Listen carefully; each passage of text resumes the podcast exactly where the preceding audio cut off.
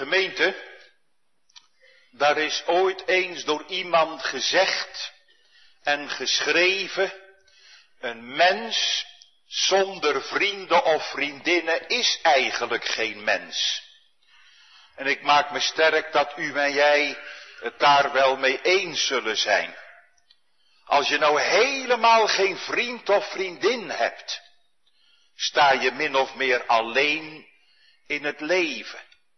En wat kunnen vrienden en vriendinnen ook ontzettend veel voor je betekenen.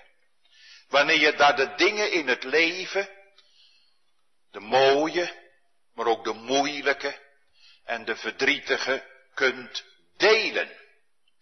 Vrienden en vriendinnen zijn heel belangrijk. Er zitten hier vanmorgen ook jongens en meisjes in de kerk. Fijn hoor dat jullie er ook zijn. Je gaat misschien al naar school. Maar ja, al de kinderen in de klas zijn niet je vriendjes of je vriendinnetjes. He, die kies je toch zelf ook een beetje. Met de een kun je wel leuk, leuk spelen en de ander, daar vind je eigenlijk niets aan. En ook bij de grote mensen is dat zo. Vriendschap kan geweldig belangrijk zijn. Er is wel eens gezegd, ja, familie krijg je, maar vrienden maak je. Want als je nou als jongen of meisje met een ander gaat trouwen, ja, dan krijg je er zomaar familie bij. Die heb je niet uitgekozen, maar die komen erbij en ja, je kunt misschien ook niet met ieder van die familie goed overweg, hè? dat kan heel verschillend zijn. Familie krijg je, vrienden maak je zelf. Daar ben je tenslotte zelf bij betrokken. Of, moet ik het toch anders zeggen, krijgen we eigenlijk ook geen vrienden? Zeker als het vrienden en vriendinnen zijn, die de Heere mogen kennen die in zijn weg gaan. En misschien, het kan zijn hoor, dat er iemand in de kerk zit bij wie het een breuk, tot een breuk kwam met, met thuis of, of met vroegere vrienden, omdat de Heer je eruit gehaald heeft. En ja, dan kun je niet meer met degene overweg. Die hoef je niet te haten natuurlijk, maar dan kun je niet meer overweg met degene die niets met de Heere hebben. En heeft de Heer Jezus zelf ook niet gezegd dat die hem volgen, ook al zouden ze hun thuis verliezen, hun vrienden en vriendinnen, ze honderdvoudig terugkrijgen. Misschien kunt u, kan jij zeggen, ja, ik heb van de Heere ook vrienden gekregen. Toen ik zelf op de weg gebracht ben, word je ook verlegen om gezelschap. En de Heere heeft daarvoor gezorgd. Gemeente, vanmorgen willen wij met elkaar gaan nadenken over één die de vriend van de koning wordt genoemd. En als tekstwoord geldt dan uit 1 Koningen 4, het vijfde vers, tweede gedeelte. En daar lezen we, en Zabut, de zoon van Nathan, was overambtman des konings vriend. Daar willen we vanmorgen met elkaar over gaan nadenken. De vriend van de koning. En dan wil ik proberen de boodschap uit deze tekst langs drie lijnen wat dichter bij u en jou te mogen brengen. De vriend van de koning, we zien ten eerste dat hij nodig was. Vervolgens wie hij zelf was. En tenslotte ook wat hij deed. De vriend van de koning, dat hij nodig was, wie hij was en wat hij deed. In het gedeelte gemeente dat we zo even hebben gelezen uit 1 Koningen 4, komen we eigenlijk in aanraking met het apparaat van de regering van koning Salomo. Toen hij koning was geworden en zijn vader David was opgevolgd, worden er op allerlei posten nieuwe mensen benoemd. Ja, daar kijken we niet van op. Komt een nieuwe regering, nieuwe ministers, nieuwe ambtenaren over allerlei departementen en stukken. En nadat verhaald is dat koning Salomo over heel Israël koning was geworden. Zijn vader David had dat in het begin niet meegemaakt. Hè?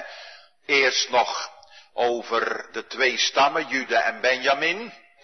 Want de zoon van Saul Isbozet regeerde over het tienstammenrijk. Maar goed, hè, toen die heen gegaan was, kozen ook de stammen voor de regering van koning David en daarachter stond natuurlijk de Heere in zijn voorzienig bestel. Maar Salomo was van meet af aan koning over geheel Israël. En dan worden allerlei mensen genoemd die hem hebben gediend op allerlei posten. Stuk heel erg belangrijk, hè? Dat je ook de goede mensen kiezen mag. In de ministersploeg, in staatssecretaris en noem maar op. We hebben ook in dit gedeelte gelezen de functies van deze mensen. Maar, nu is in dit gedeelte maar van één vermeld, dat hij vriend werd of was van de koning. Want ook een koninggemeente heeft daar natuurlijk behoefte aan. Koning en zeker in het Oude Oosten was een hele machtige figuur. Menigmaal ook omringd met rijkdom. Maar had ook een koning geen behoefte aan een echte vriend? En natuurlijk, die ambtenaren zullen hun werk wel hebben gedaan. Maar die waren daarmee nog geen vriend van de koning. Dat besliste Salomo zelf. Daar had hij de hand in. Maar ook hij kon niet zonder een echte vriend. Daar was de koning ook mens voor. En het is een groot geschenk. We hebben dat straks al even gememoreerd, hè. Wanneer je vrienden of vriendinnen hebben mag die met je meeleven en bij wie je alles kwijt kunt en met wie je verbonden bent. Koning met al zijn macht is vaak ook heel erg eenzaam en staat op een eenzame post. Maar ook Salomo had behoefte aan iemand die tot hem en tot wie hij zelf kon zeggen jij. Ja, dat zeg je natuurlijk niet, normaliter. Zeker tegen een koning niet, die spreek je aan met u. Maar vrienden onder elkaar zeggen niet u tegen elkaar, maar wel jij. En dat, dat geeft ook verbinding met elkaar. Hè? Dat laat zien dat je in, in het leven van zo iemand gekomen bent en ook voor hem of voor haar, wie het ook is, wat mag betekenen. En aan een goede vriend heb je veel te danken. We lezen van vader David dat hij ook een vriend had, Husei. Daar kon hij alles mee bepraten. En die kon hem ook raad geven. Wel nu gemeente, zo lezen we van de zoon van David, van koning Salomo, dat ook hij een vriend had tegen wie hij jij kon zeggen. En ik neem aan dat wij ook allemaal vrienden en vriendinnen mogen hebben. Eén alleen zingt een liedje is maar verdrietig. Het is wel van belang hoe je aan die vrienden gekomen bent. Heeft de Heere daar ook voor gezorgd? Of heb je dat nou helemaal zelf gedaan? Want ja, je kunt ook soms in een kring van vrienden of vriendinnen raken, die dwaze of verkeerde dingen doen. Hoe vaak kun je ook niet met vrienden meegesleept worden op het verkeerde pad?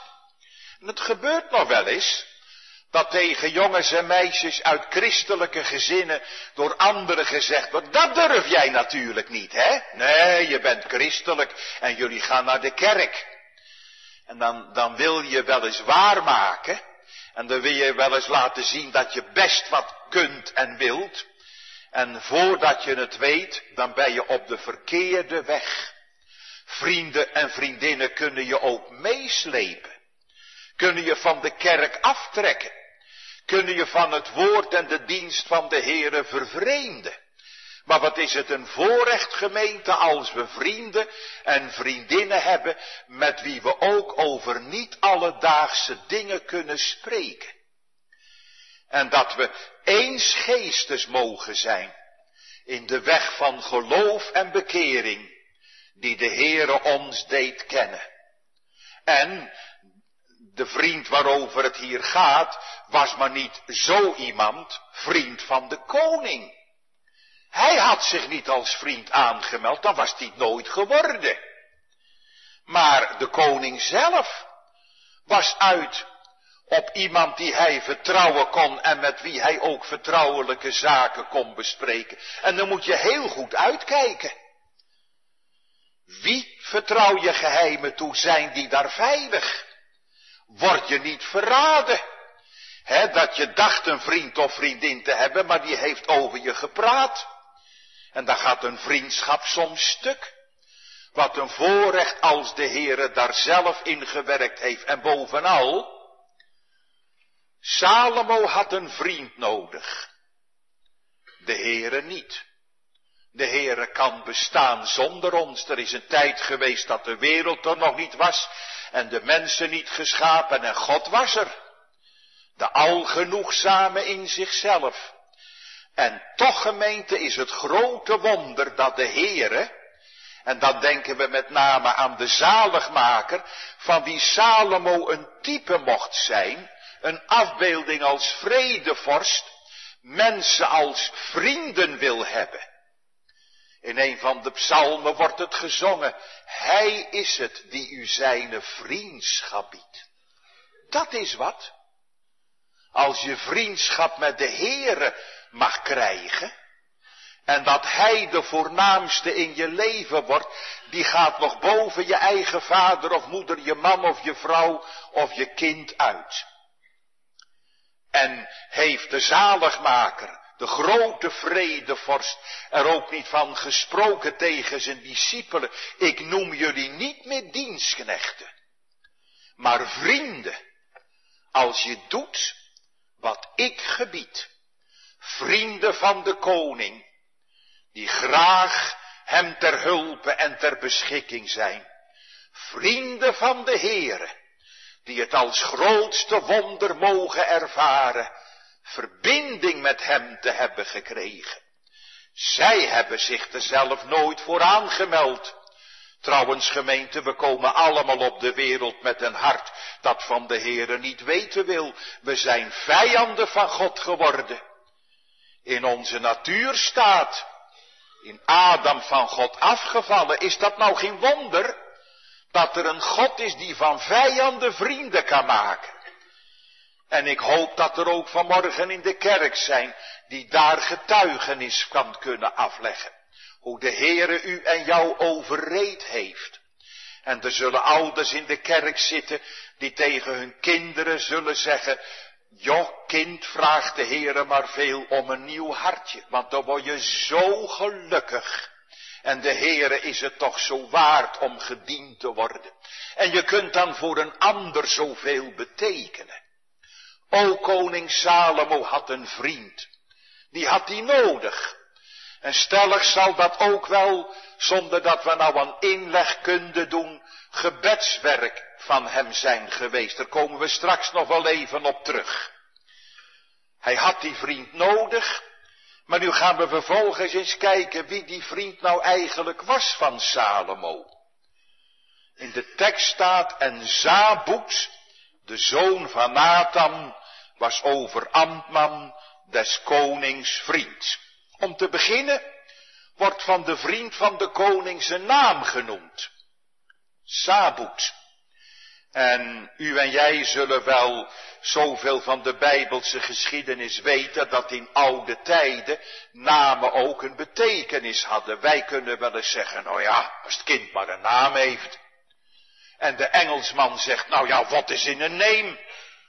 Maar namen waren vroeger heel belangrijk.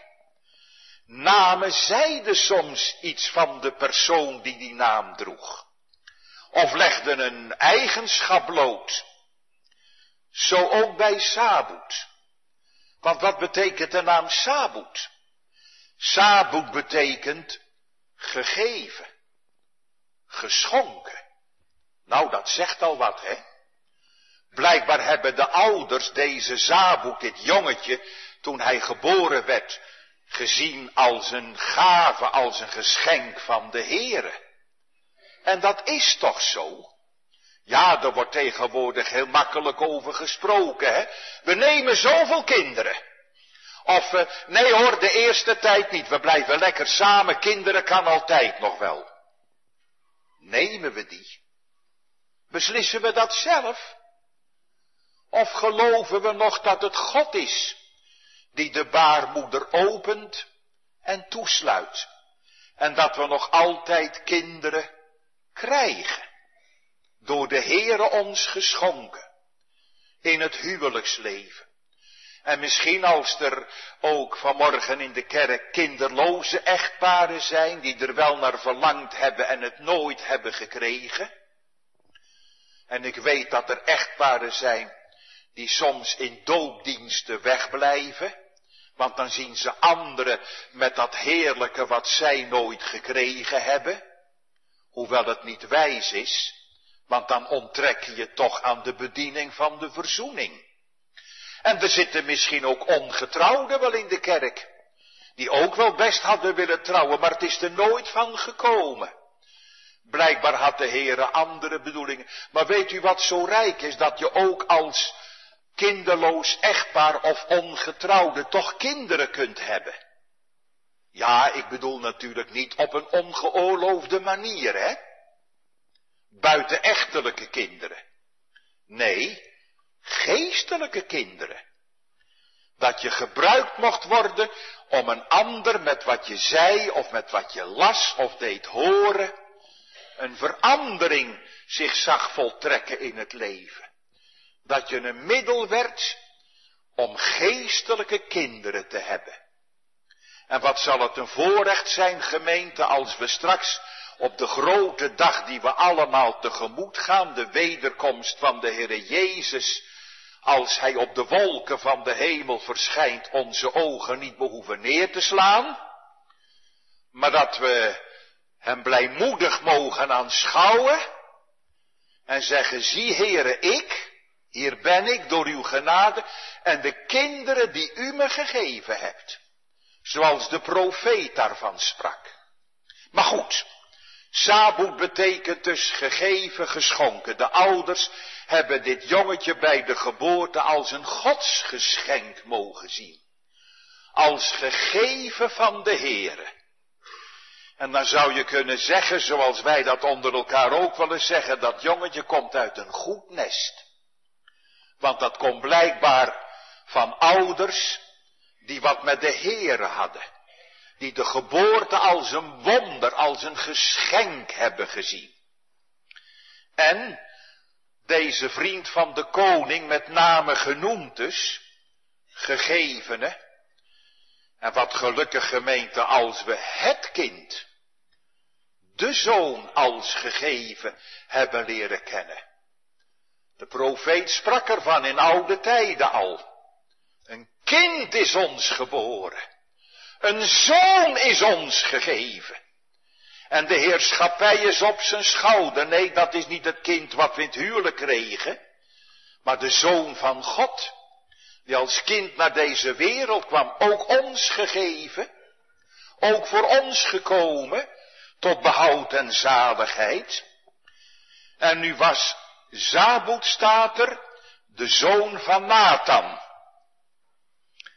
Er zijn twee mogelijkheden in deze tijd. U weet, David was met verschillende vrouwen getrouwd. En een van de zonen in 2 Samuel wordt ook Nathan genoemd. Nou, als je daaraan denkt, dan moet deze Zabut dus een halfbroer van Salomo zijn geweest. Maar de meeste bijbeluitleggers, en ik ga graag met hen mee, gaan een andere kant uit. Vooral omdat hier Nathan niet nader wordt genoemd. Als wilde de schrijver zeggen, jullie kennen hem toch wel? Want wie was die Nathan? Dat was de, een van de profeten in de tijd van David. die hem toen ook had aangezegd, hè, toen die een ongeoorloofde relatie met Bathseba aanging en Uria had laten sneuvelen. Gij zijt die man. Nathan was hofprediker aan het hof van koning David. En de leermeester van Salomo. En nu zeggen de schriftverklaarders dat we in deze Zabut een zoon moeten zien van de profeet. Nathan, bij wie het woord van de Heere was. En in het begin van vijf staat Azaria, de zoon van Nathan, was over de bestelmeesters. Dus er worden hier in deze tekst twee broers genoemd van de profeet Nathan, waarvan de kinderen dus op een bijzondere wijze in de dienst van koning Salomo mochten zijn. Dat is toch wel bijzonder gemeente. De Heere zegt ergens in zijn woord, die mij eren, die zal ik eren. En die zijn weg wel aanstelt, die zal ik mijn heil doen zien. De wereld brengt het niet zo ver buiten en zonder God. Maar hoe ver worden de kinderen van de Heere niet geleid? En hoe ver mogen die het soms niet brengen? In de gunst van de Heere, Nathan, de dienaar van God, hofprediker bij David, die ontzettend veel van hem hield. Nathan heeft een grote rol gespeeld in de geschiedenis van koning David. En zijn beide zonen dus krijgen hier een bijzondere betrekking bij koning Salomo. En een van die zonen, Zabut, werd de vriend, de boezemvriend van de koning. Want als jonge vorst zag Salomo best dat hij wijsheid nodig had. En wellicht is deze zoon van Nathan door de Heere bedeeld met wijsheid en inzicht, zodat Salomo daar ook kon van profiteren in de goede zin van het woord. Zou, zou Salomo daarom die Zabut als vriend hebben gekozen? Die uit zo'n uh, goede familie kwam. Nee, niet zozeer rijk, met veel goederen gezegend, maar een godvrezende familie. Dat is toch wel bijzonder, hè? Als een koning een vriend kiest uit een gezin waar de Heere wordt gevreesd. Daar word je toch wel even stil van. En ik hoop dat u en jij ook vriendschap mogen hebben met degene die de Heere hebben mogen leren kennen. En die in hun leven gekomen is. En nou weet ik wel gemeente, uh, het is geen vanzelfsprekendheid dat godvrezende ouders ook godvrezende kinderen hebben. Je zou het wel graag willen. Maar er moet met ons allemaal een wonder gebeuren. Ik heb straks al gezegd hè, dat ouders soms kinderen kunnen zeggen, vraag de Heer maar veel om een nieuw hartje. En we kennen misschien dat eenvoudig rijmpje wel. Eenmaal geboren is voor eeuwig verloren. Twee keer geboren is voor eeuwig verkoren naar het welbehagen van God. Wat is dat mooi, vindt u niet? Dat Salomo nou onder al degenen die hem omringden een vriend koos uit een godvrezend gezin, van wie we wellicht ook mogen aannemen dat hij zelf de Heere ook heeft gekend. En dat was Salomo niet uit op een vriend die hem vleide en altijd leuke dingen zei, Nee, maar die hem ook wel eens op zijn fouten kon wijzen. Want dat is genade. Als je dat van een ander hebben kunt, joh, waarom doe je dat nou? Of kind of meisje, mevrouw, waarom? He, dat ze ook, zoals Nathan dat bij David had gedaan, ik heb dat straks aangehaald, zo heeft wellicht ook Sabut Salomo ook nog wel eens mogen wijzen op gevaren. En die zijn er in het leven volop, voor jongeren en ouderen. En daar hebben we elkaar als het goed is niet voor over, niet waar? We hebben elkaar wel als het goed is over voor de Heere. En voor zijn dienst. Maar niet dat anderen ongelukkig worden. Vandaar ook het spreken over de Heere en zijn dienst. Maar dan denk ik ook nog aan een woord van de oude oefenaar Wulfert Floor. Zal ook in Lekkerland wel bekend wellicht zijn in de geschriften. Die op zijn sterfbed lag. Zijn beste vriend kwam bij hem ter lauw. En toen hadden ze het met elkaar over de kinderen.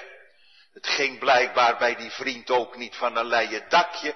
En toen zei Wilfert, ja, ik heb bevonden dat ik vroeger veel met mijn kinderen over de Heere en zijn dienst gesproken heb. Maar tegenwoordig spreek ik veel meer met de Heere over mijn kinderen. En ik heb bevonden dat het laatste nog beter is dan het eerste. Dat wil niet zeggen dat je je mond dus moet houden. Je mag tegen je kinderen best wat zeggen. Ook nu wel eens als de dingen verkeerd dreigen te gaan. Niet om ze daarmee te geeselen. Maar je hebt ze voor de narigheid, voor het onheil niet over. Maar wat een voorrecht als we ook de omgang met de Heere in het gebed mogen kennen.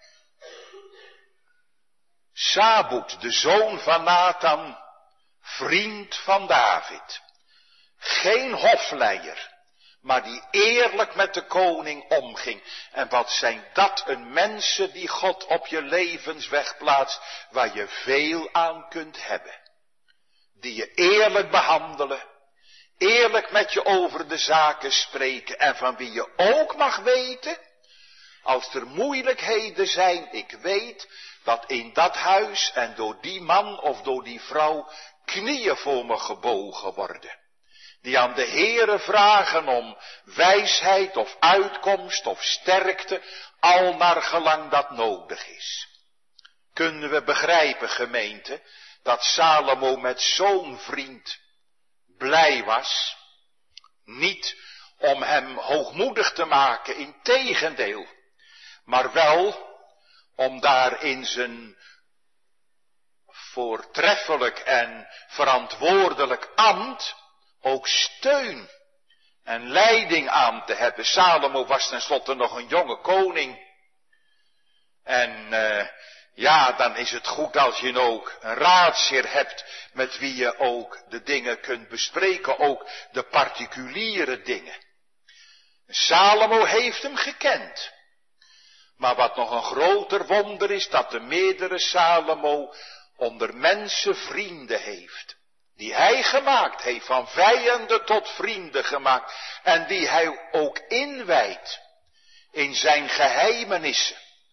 Als je een vriend van de Heer Jezus of een vriendin bent geworden door genade, dan gaat de Bijbel wel eens open, dan gaat er wel eens licht over zijn woord op, dan krijg je wel eens een bepaald woord naar je toe, waarvan je misschien aanvankelijk heel de bedoeling niet begrijpt, maar van achteren het mag zien en verstaan. Wat toch een wondergemeente dat we een nog meerdere koning hebben die vrienden wil hebben. Onder jongeren en ouderen. En er is geen groter rijkdom dan vriend van deze koning te hebben mogen worden. Door zijn genade. Vriend van de koning. Dat die nodig was. Wie die zelf was. En wat die vriend nu deed. Dat staat in het slot van de tekst. Zabut, de zoon van Nathan, was overambtman. Dat is een woord dat aangeeft dat deze Zabut ook een bepaalde betrekking had aan het hof. Een bepaalde positie. Maar in de beste handschriftengemeente komt er nog een woord bij, dat in sommige ontbreekt. De Septuagint heeft dat ook weggelaten.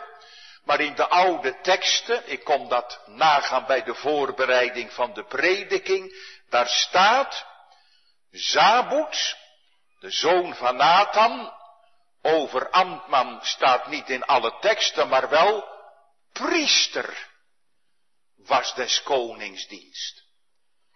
Dus deze Zabut was blijkbaar ook een priester.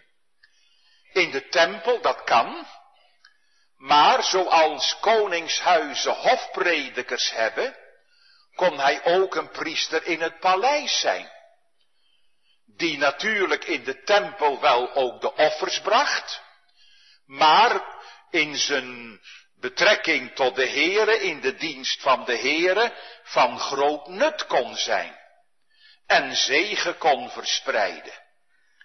Het werd duidelijk gemeente dat Salomo een vriend heeft gekozen die zo dicht mogelijk bij God stond. Dat lees je nu ook in deze tekst. Niet zomaar een willekeurig iemand, maar die op een bijzondere wijze aan de dienst van de Heere verbonden was. Daar had Salomo in zijn jonge jaren behoefte aan.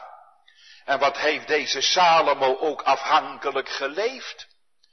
Lees ook maar eens op de nacht die op de kroning volgt, dat hij geworsteld heeft om een wijs en om een verstandig hart.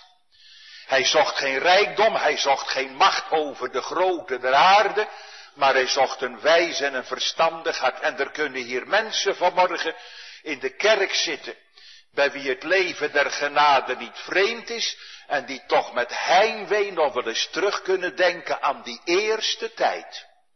Toen het pas in je leven begon, wat lag er toen teer, hè? Je durfde geen beslissing te nemen of je had in alles de Here nodig. En hoewel in die eerste tijd soms meer uit het gevoel geleefd werd dan door het geloof, kun je er toch nog wel eens met heimwee aan terugdenken. Dat je dicht bij God mocht leven. Dat je hem niet missen kon. Iedere keer weer nodig. En u heeft Salomo dus onder al de hofbeambten een vriend gehad, die dicht bij de Here stond en in zijn dienst ook was, als priester.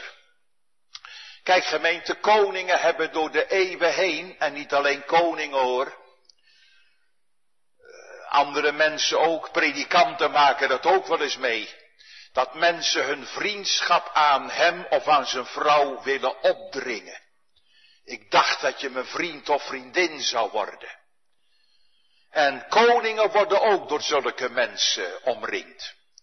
He, die, die, die dolgraag vriendje van de koning willen zijn. Lieden die zich opdringen aan je.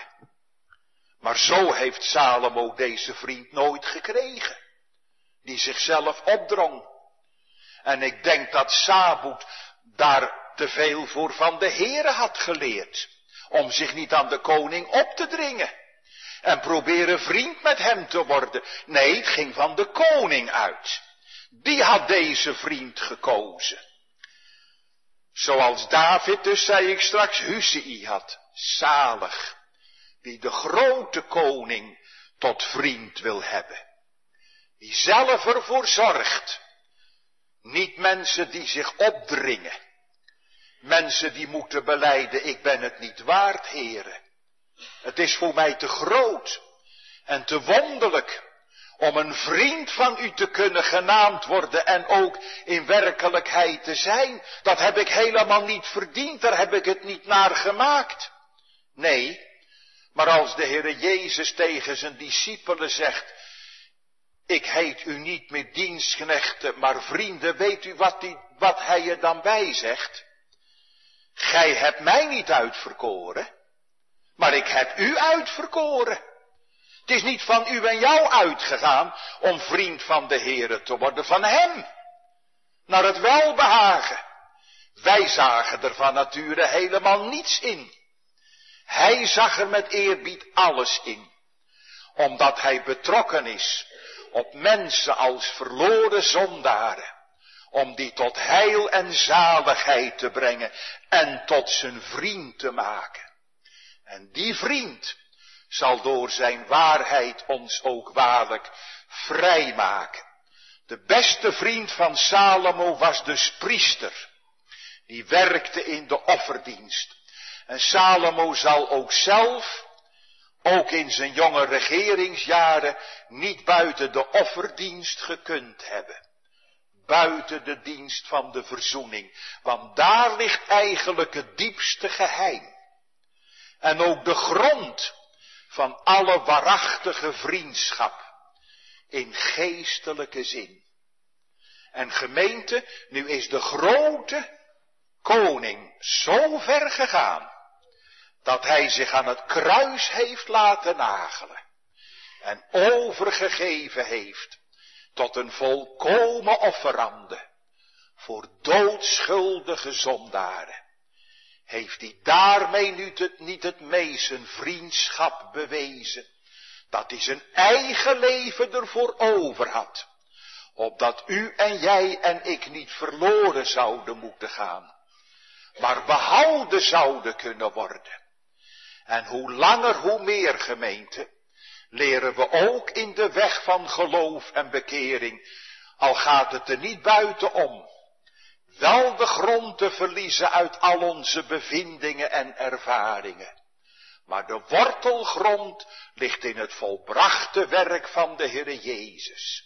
In zijn kruis en in zijn opstanding. Zoveel offers zijn er in de loop der tijden gebracht. In de bloedige dienst. Ook door deze Zabut. Vriend van de koning maar geen offer kan de Heere behagen dan het offer van zijn eigen lieve zoon. Zou het daarom soms wezen dat Salomo nou die Zabut tot zijn vriend heeft gekozen, omdat hij met hem ook kon spreken over de dienst van de verzoening, waar uiteindelijk de grond voor alle heil ligt. Ook voor u, voor jou en voor mij. Waar of niet. Amen.